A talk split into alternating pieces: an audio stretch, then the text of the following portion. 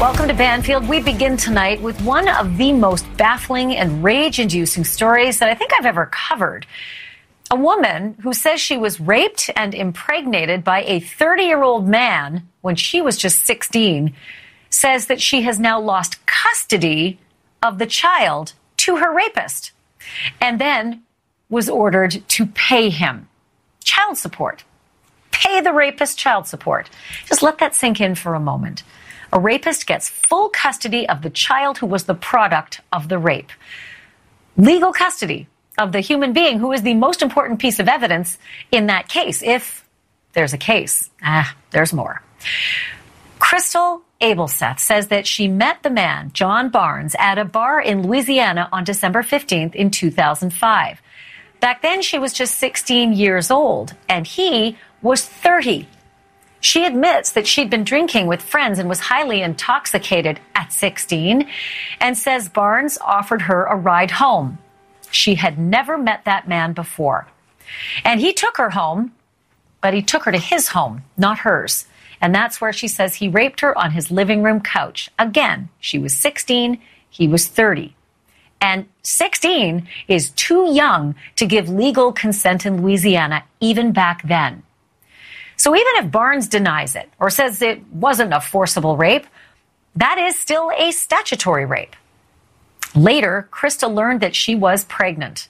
And in 2011, when her child was five years old, John Barnes learned what his rape had produced. Then, four years after that, he decided to go for custody of that then 11 year old girl, the product of his rape.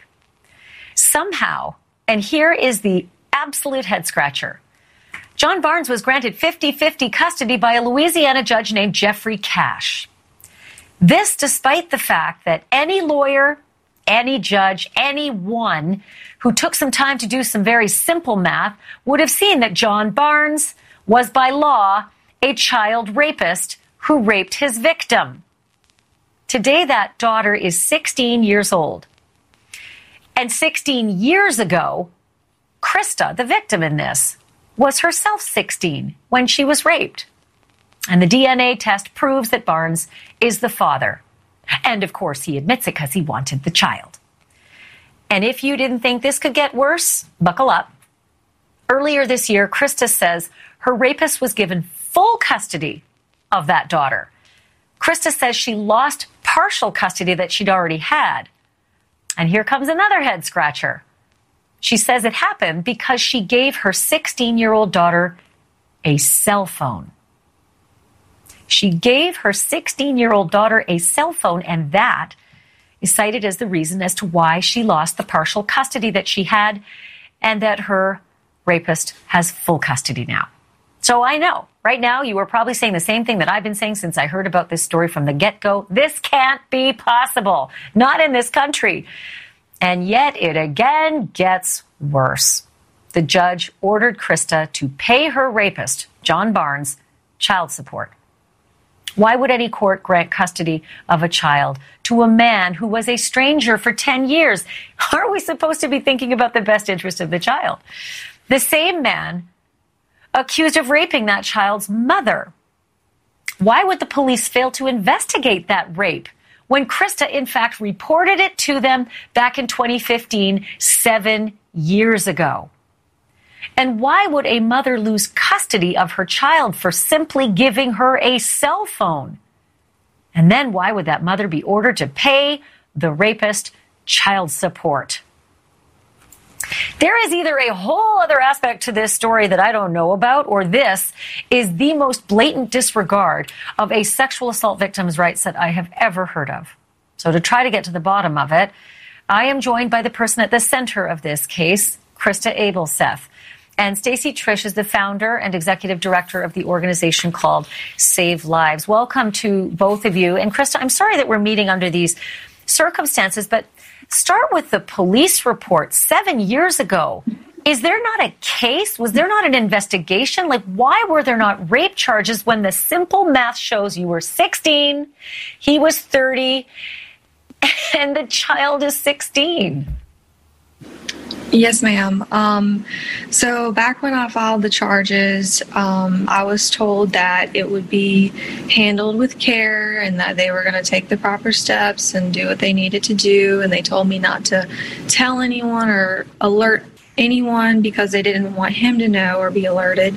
Um, so I didn't say anything to anyone for a while, um, but I kept calling and I kept calling, and they would tell me, you know, it's under investigation um, but they wouldn't tell me anything else.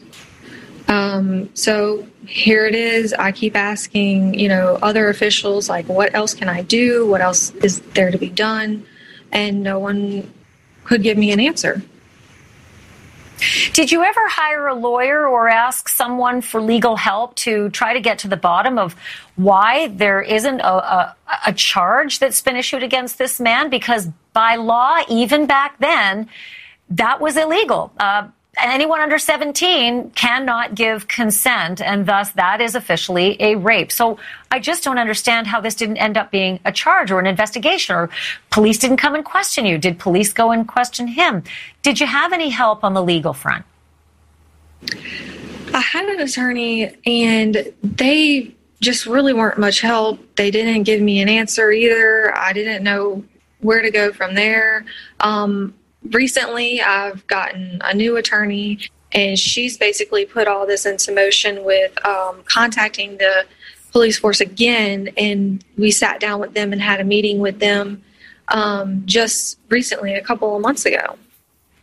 And we gave and them what's all the, the answer doc- there. We gave them all the evidence. We provided our birth certificates, the DNA. We said, What else do you need? I gave them numbers of the witnesses. I gave them anything and everything that they asked me for. Um, I told them if they needed anything else, please contact me.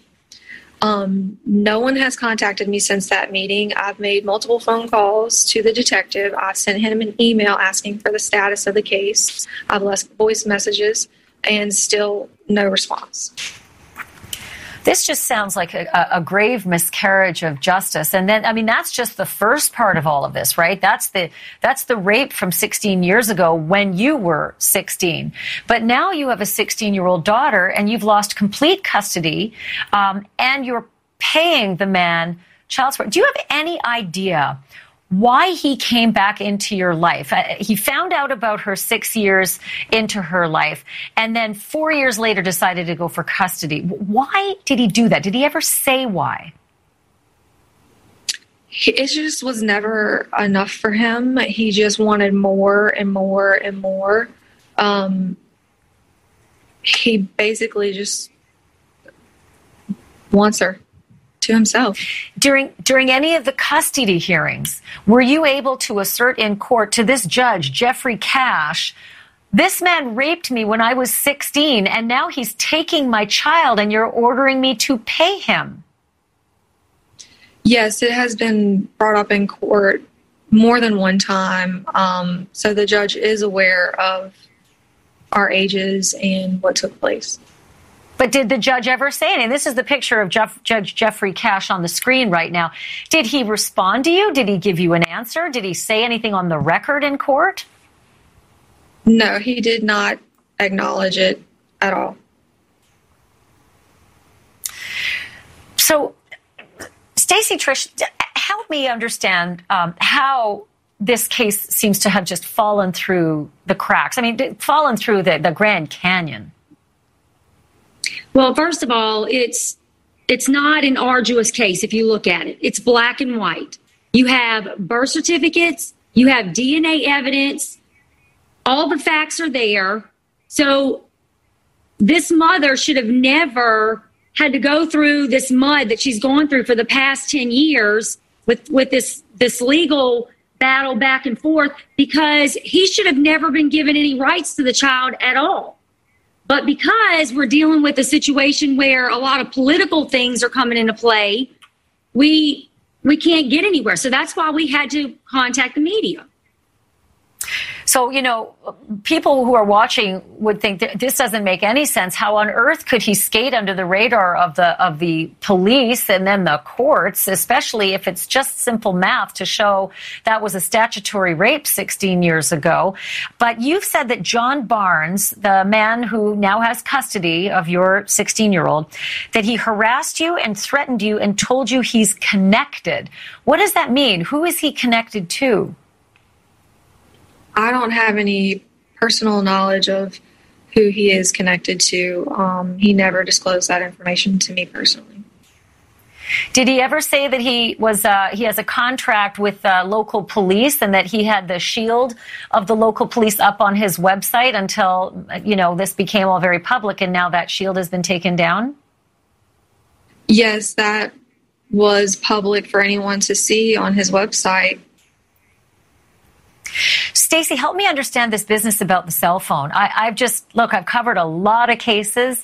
I know a lot about custody, and I've just never heard of an infraction of giving a 16 year old girl a cell phone um, being a reason to lose, you know, custody to the to extent that that she's lost full custody. What did that mean exactly? Is there something more to round out the, the, the cell phone issue? Well, there is more to it because she did not give the child another cell phone. The judge had ruled prior to that that a cell phone could not be given to the child. And so Krista, with that ruling, did not give her 15 year old another cell phone. It was an allegation that was made, an ex parte was filed, and Krista lost custody. She wasn't allowed to defend herself. It was just she lost custody. What was the original ruling a year ago at age 15? Uh, what was the reason behind the judge saying that she couldn't get a cell phone? Um, he basically told me that he was upset because John didn't have access to that cell phone and that I shouldn't provide her with a phone at all. That's the only reason. He didn't want her to have a cell phone, therefore, she shouldn't have a cell phone. But there wasn't any other reason where a cell phone could be nefariously used. I mean, sometimes in custody, they'll say, we don't want the child uh, who might have been involved in drug dealing to have a cell phone to continue that. I mean, was there any other issue connected to a cell phone? Uh, not that I'm aware of. It just sounds so incredibly preposterous. As I mentioned before, your daughter is now 16. She is the exact age that you were uh, when this rape occurred, when John Barnes took you home from that bar to his home, not yours, and um, illegally had sex with you on that uh, sofa, um, impregnating you. And I, you have in February, you filed a petition um, for protection based on some abuse you're alleging on, on behalf of your daughter. And let me just read from this petition. Uh, this is what you said in the petition. My daughter contacted me on February 23rd, 2022, with the suspicion that her father had drugged and sexually assaulted her two nights in a row. I contacted the authorities and she was transported to Children's Hospital in New Orleans where she was evaluated and the doctor confirmed that there is evidence of forced entry congruent with sexual assault. Now, usually what happens is right there in the hospital, police will arrive and they will take um, statements, especially if there's a, a parent uh, who's nearby. Did that not happen in this case? When the if there was a if there was a, a confirmation by a doctor that there had been, you know, sexual activity, what happened next? Did, did Child Protective Services show up? Did the, did the police show up at the hospital? We're just not actually able to speak on that right now. We we and just found out today well, we just found out today that the judge unsealed records. We're not sure what he's unsealed. So we're just not at liberty to discuss that because we don't, you know, we don't want to be involved in anything that's going to harm the actual case that's coming up July 15th. He unsealed everything. There's there's nothing that's uh, that's under seal anymore. We we were surprised at that. As I mean, really miraculous. The media does uh, some coverage, and all of a sudden, Judge mm-hmm. Jeffrey Cashe uh, passed an order, and it unsealed everything. So there's nothing under seal now. Does that make a difference? Yeah, it does because there's still a minor involved, and so we are trying to protect the minor child. It's okay, not and really speaking my, of, you, go ahead. it's my daughter's personal and private information and experience, and I don't feel like I have the right to intrude on that. understand. I just, I mean, if it's a criminal activity, if there's an allegation that this man who raped you may have done it again, I'm just asking if police showed up and took a statement or if Child Protective Services showed up and took a statement because that would be a crime. We just can't speak on that. Okay. Uh, next question. And Krista, your daughter is living with, with John Barnes now full time. Are you able to speak with her, meet with her? When was the last time you talked with her? And, and what does she say about her circumstances? Um, I've only been able to see her during supervised visitations uh, every other weekend. The last time I saw her was this past Sunday. Uh, we have not had any phone contact. He's blocked my number. He will not let me speak to her, and that's been a very long time now, a few weeks to be exact. And this what, two two questions there. Who's doing the supervision on those visits? It's been different people. Um, I haven't had the same super time. And why were you ordered to have supervised visits? Usually there's a, a, a, bad situation in a household where a parent will order that there's supervised visits. Why did he say you needed supervised visits? He, the judge didn't say why. I, like I said, it was done ex parte and the judge just signed off on it. I haven't gotten a chance to defend myself or speak to the judge or anybody. And when you I mean, say we're ex not- parte, do you mean that it was done in judges' chambers without you present? You, you didn't have a legal counsel present, or what? How? There's a lot of different ways ex parte can happen. What's your characterization? Judge's chambers. The judge's chambers, basically, it was done behind closed doors. That's all I know. But there's never been any abuse uh, alleged um, by you. I mean, never. John has never alleged that you've abused your daughter and therefore needed to have supervised visits. No. No, and, and this is this is what is so beyond shocking about this case is we're, we're dealing with a mother here that is is an amazing mother. She's never been in trouble with the law. She's never had a drug problem. You know, she's never had any of these things, but yet custody is being taken away from her. However, he has a criminal past. It's it is a remarkable story. None of it makes sense, and I'll tell you this: I'll vow to continue following this uh, to see where this goes and how some of this was able to uh, to pass. It just it does not make sense in United States jurisprudence that that this should happen to you. Um, Krista, thank you. Stacey, thank you. I appreciate both of you telling your story tonight. Thank, Thank you. you. I want to try to understand, uh, like I said, how on earth this could have happened here in the United States. And I'm joined by two people who know a lot about Louisiana law and this case in particular. Chris Nakamoto is an anchor and chief investigative reporter for WBRZ TV. He broke this story. And Jarrett Ambeau is a criminal defense attorney and an expert in forensic DNA and family law in Louisiana. Welcome to both of you. So, Chris, what am I missing? I mean, I've done law coverage for a couple of decades now, and I've never seen anything like this. Absolutely confounding. It makes no sense. When we were contacted initially by Stacy and told exactly what she just told you, I said, wait a minute, there's no way that this could have possibly happened.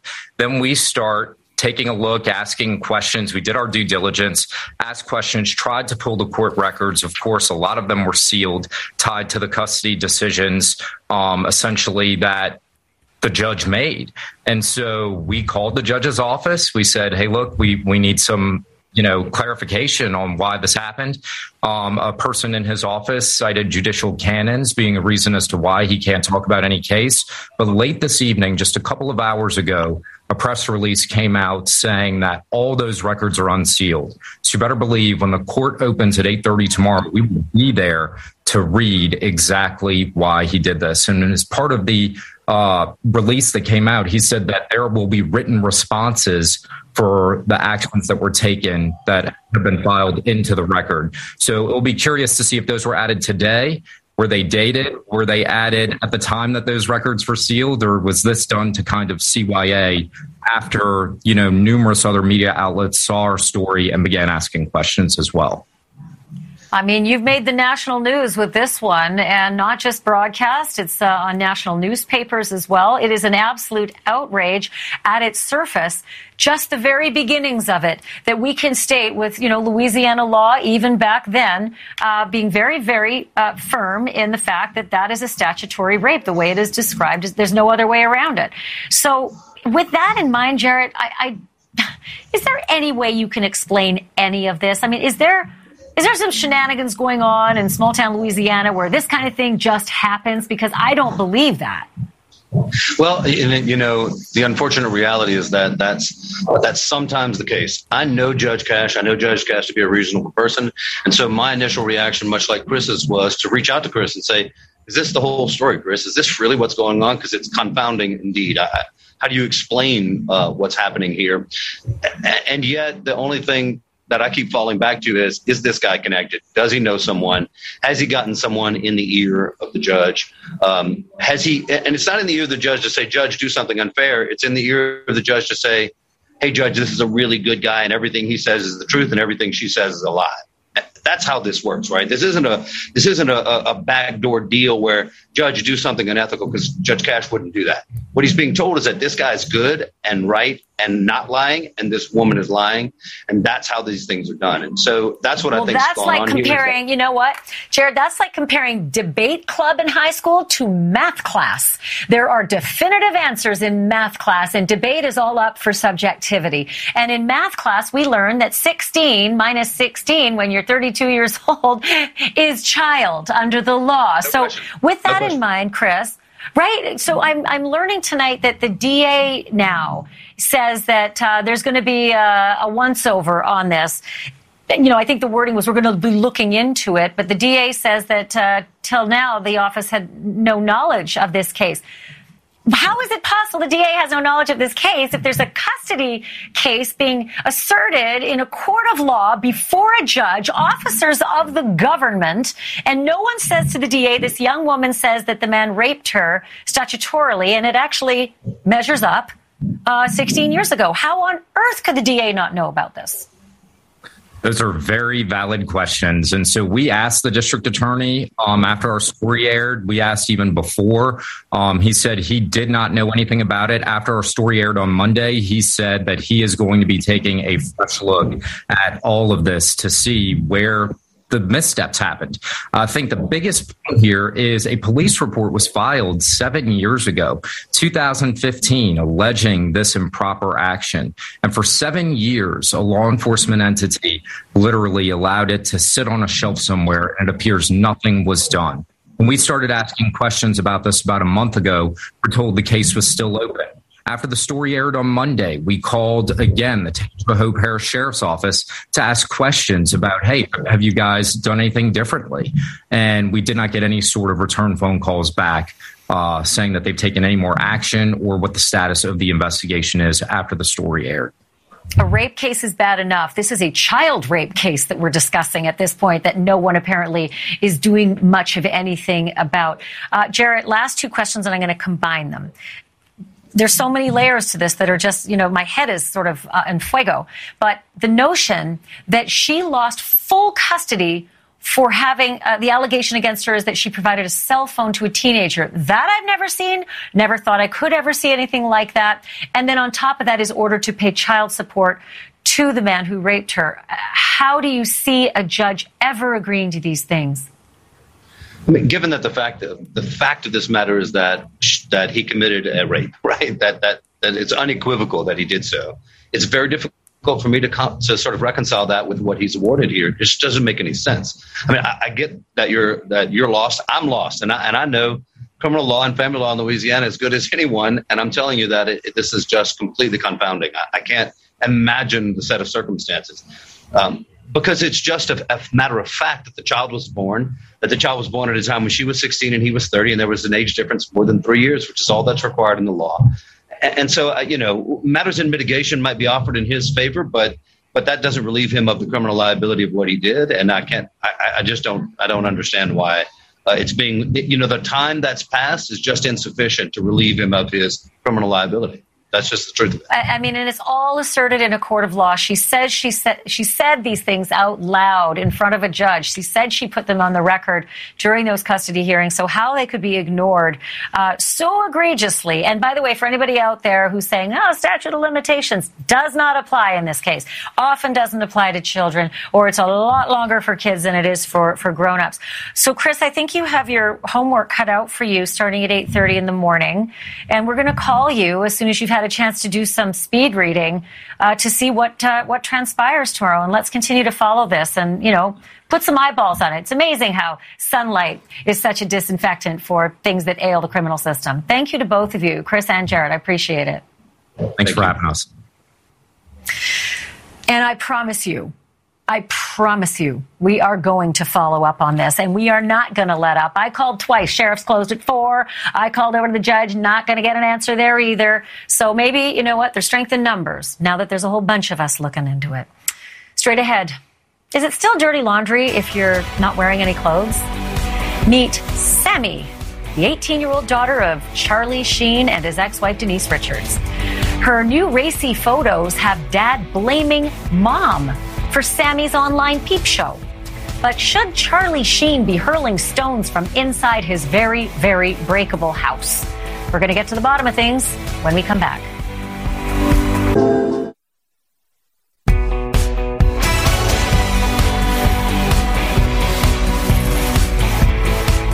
Here's a tip. If Charlie Sheen thinks you've gone too far in, well, anything, you probably have the talented actor who is best known for his issues and his battles off screen, says he does not condone but is unable to prevent a career move announced this week by his 18 year old daughter, Sammy. Sammy Sheen is the product of Charlie's brief marriage to Denise Richards, and Sammy is now uploading content to OnlyFans, the subscription based adult website. For $20 a month, you too can see a whole lot more of Sammy Sheen than we're allowed to show you here on TV. And at least in public, Denise Richards seems to be okay with this. Charlie, however, is not. And he is blaming Denise for his daughter's decision, saying, Quote, she's 18 years old now and living with her mother. This did not occur under my roof. I do not condone this, but since I'm unable to prevent it, I urged her to keep it classy, creative, and not sacrifice her integrity. Which is a very good life hack in itself, yeah? If you can get past that whole pot calling that kettle black thingy. When we come back, a quick trip down memory lane to that time when Charlie was drinking tiger blood, cavorting with prostitutes, face planting into bongs, pipes, and needles, all the while asking porn stars to babysit the kids. We're back right after this. Just in time for Father's Day, Charlie Sheen is butting heads with his 18 year old daughter, Sammy, and his daughter's mother, Denise Richards. It's all over that daughter's decision to join the adult website OnlyFans only not as a fan, as an attraction. Joining us now, Hadley Hall Mears from The Hollywood Reporter and psychologist and parenting expert, Dr. Robi Ludwig. She's the author of Till Death Do Us Part Love, Marriage, and the Mind of the Killer Spouse. Spouse. Hello and welcome to both of you. Okay, Robi, I'm going to start with you. Uh, hypocrisy called and they want Charlie Sheen back. Am I crazy?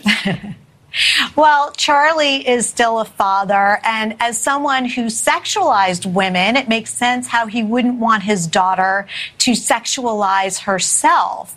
Um, now, she may be a byproduct of having two parents that have been out there and had extreme Hollywood stories, but what we do know is that there are mental health consequences for women and young girls who sexualize themselves. It's, it's not healthy and is associated with a lot of mental health issues.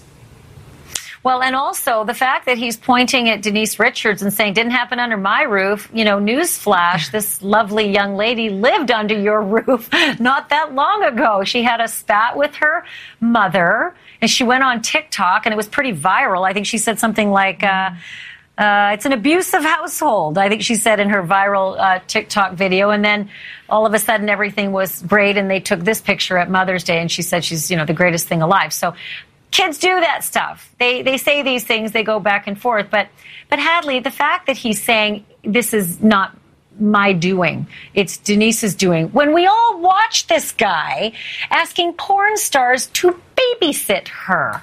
Hmm.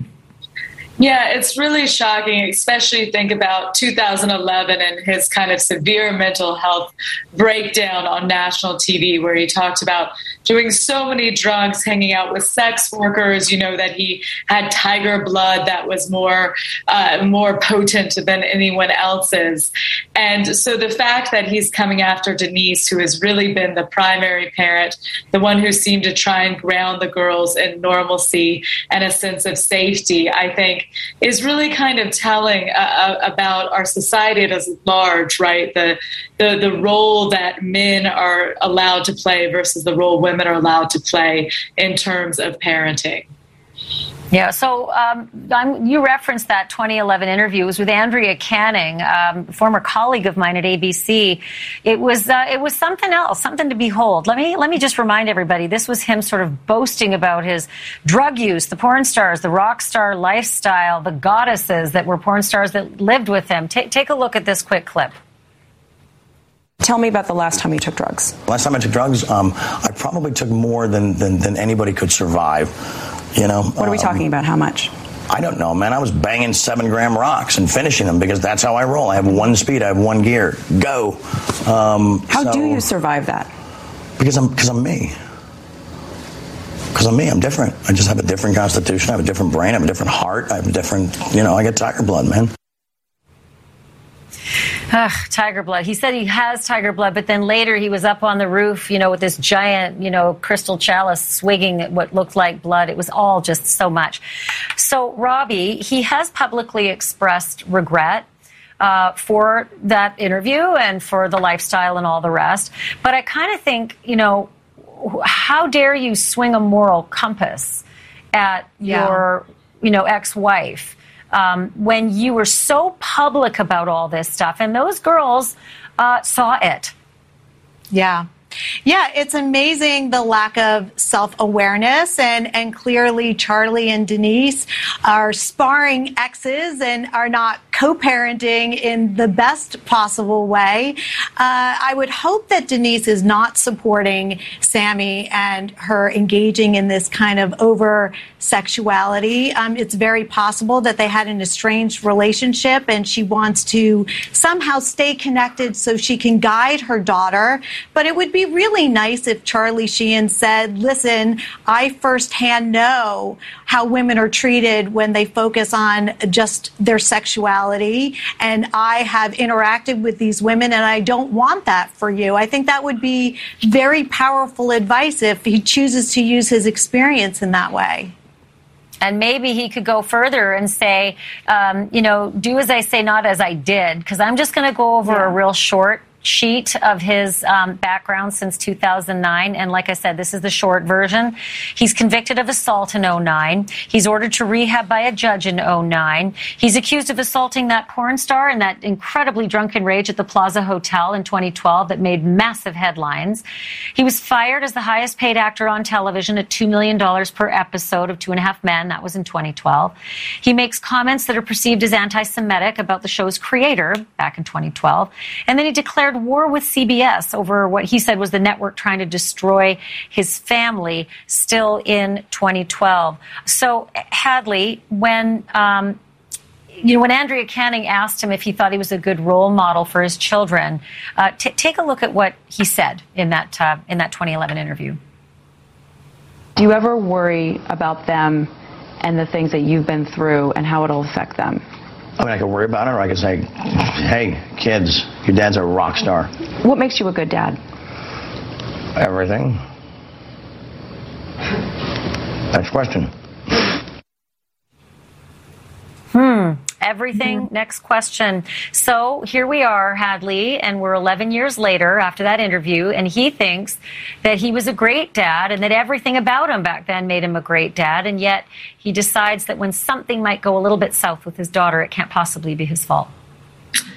Yeah, it shows an enormous amount of egotism there. And also, you know, OnlyFans, people like Cardi B are on OnlyFans. OnlyFans is not only sex workers, not that there's anything wrong with sex work. Uh, but maybe this is Sami who says that she'd like to become a director and a writer, just trying to find herself. I think we need to cut her some slack. She's had a very strange fishbowl life, primarily on the account of her famous father. And I did a lot of crazy things at 18. I'm sure we all did. And perhaps this is just kind of a progression of her finding herself and trying to make some money as she does it. But I think Charlie. I really hope so. Oh, yeah. I, you know, I really hope so. I'm worried because she said if you want to see more, and she was already wearing a little bikini, and so the the obvious, um, you know, suggestion is pay twenty dollars a month, and you can see even more than what this bikini mm. covers up. Hey, both of you, Hadley Mears, thank you, and um, Robi Ludwig. It's always good to see you. Thank you both. Thank you. Thank you. Okay, uh, do you uh, want to make a dog owner angry? First off, do not say owner because dogs aren't things. Uh, but the real answer is actually talk trash about popular breeds on TikTok. What did you call my golden doodle? Uh, you're not going to believe the can of you know what that was opened when some lady decided to talk smack about poopy dogs. Banfield, in association with Walgreens.